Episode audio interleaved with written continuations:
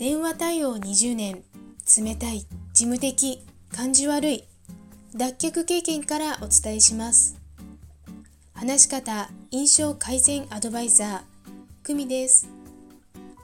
このチャンネルでは話し方や印象改善のコツまた日々の学びをアウトプットしています。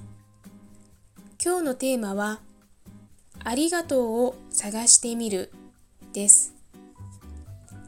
お客様との会話の中でありがとうと言えるポイントはないかという視点でコミュニケーションをしてみてはいかがでしょうか。お忙しい中ご連絡ありがとうございます。詳しくお話しくださりありがとうございます。